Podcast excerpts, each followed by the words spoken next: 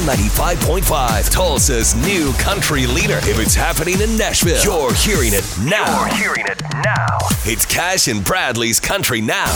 Well, did you uh, watch Blake Shelton on Jimmy Fallon? I never did watch it. I forgot. Darn it. You got to watch it. Okay. Um, I watched it, and Blake, so he's sitting on his front porch. He's talking about building fences, Gwen baking bread, and then Gwen, she comes on the scene to cut his mullet. oh, really? Yes. Yeah, I'm gonna be uh, helping Blake grow out his mullet. So it's you know today we had already scheduled that it was haircut day. So I have my clippers. I got my attachments. We gotta do and, this. uh, Oh my God. now.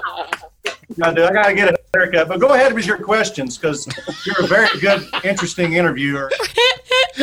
Dude, you have to watch the whole video. So he It got his is haircut while talking to Jimmy Yes, Fallon on the it Tonight is- Show. so funny. How about this? I'll post it on our Facebook page. All right. All right. Well, Sam Hunt, even though we are in quarantine, he just released a brand new album. It's called Southside, and Sam said he wrote all 12 songs during the year of 2019. I didn't really have a clear, well defined message before I started writing the songs for the record. I didn't really know what story I wanted to tell or how I wanted the songs to fit together on a record.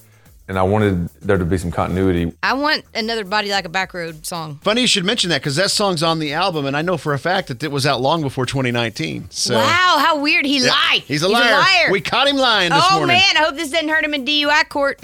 I wonder if he ever went to that. Well, there- Nope, got canceled. Oh no, that's Cash and Bradley Country now. Never miss it on the Cash and Bradley page. It's K95Tulsa.com.